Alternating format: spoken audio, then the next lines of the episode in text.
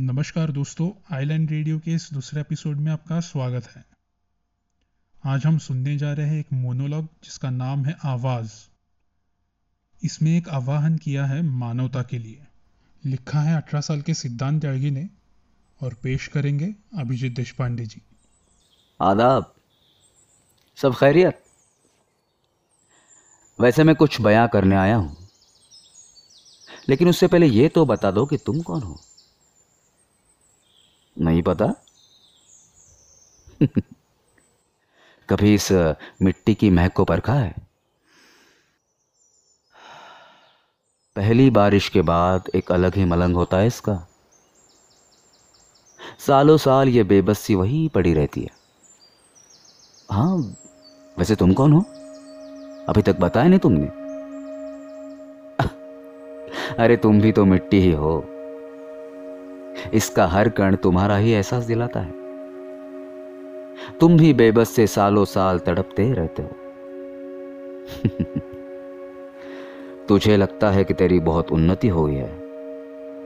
अरे नादान, आसमान की छत और ऊँची हुई है। बादल गरजे तो छुप जाते हो। आंधी आई तो डर जाते हो। यह भला कहाँ की उन्नति है? हाँ। लेकिन क्या करे? तुम भी तो बादलों की तरह ही हो। कभी रूठ कर शोर मचाते हो तो कभी रोकर बरस जाते हो।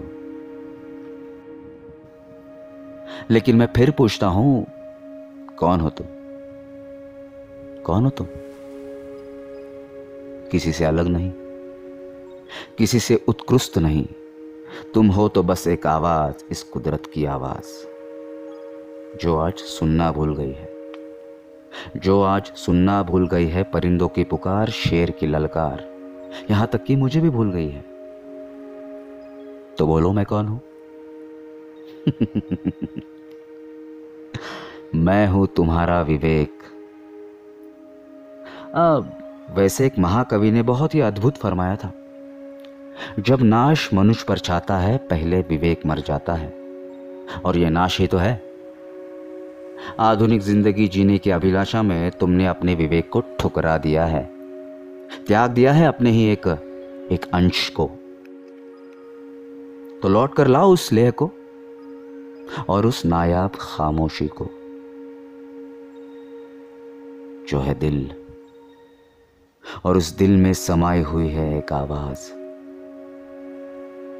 उन परिंदों की, उन बादलों की, उस मिट्टी की और और मेरी।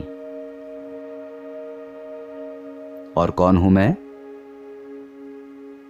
अपने मन के संरोध को हटाओ और उस सुरंग में छलांग लगाओ। मैं वही मिलूँगा। हाँ मैं मैं वही मिलूँगा।